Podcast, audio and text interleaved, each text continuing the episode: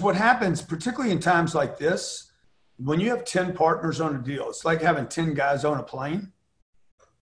You know, five of them are fine. It's the other five that want to sell. And, and when you when you get five partners that are that are in a financial situation where they need money or they're like, I want distributions this month. I don't want to use it for carpets and uh, improvements.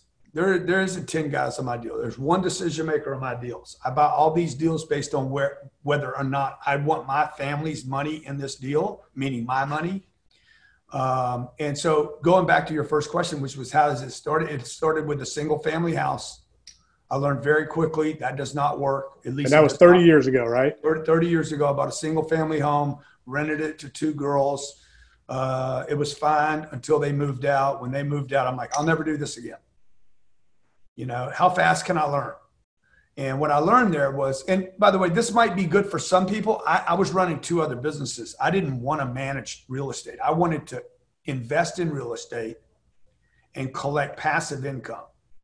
And the moment they moved out, uh, I was responsible for the property, mowing the lawn, uh, pesticide treatments, filling the place back up. I just, it, and there wasn't enough revenue involved for me to be interested in doing that because it was costing my other two jobs attention.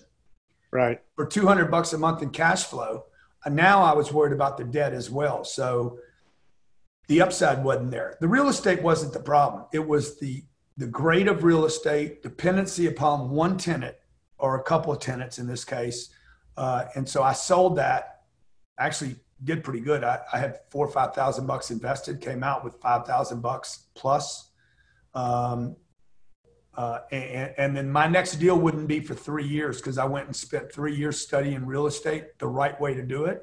And my next deal would be, I think, 48 units uh, that I bought three years later that I made, I don't know, four or five million dollars in that one deal.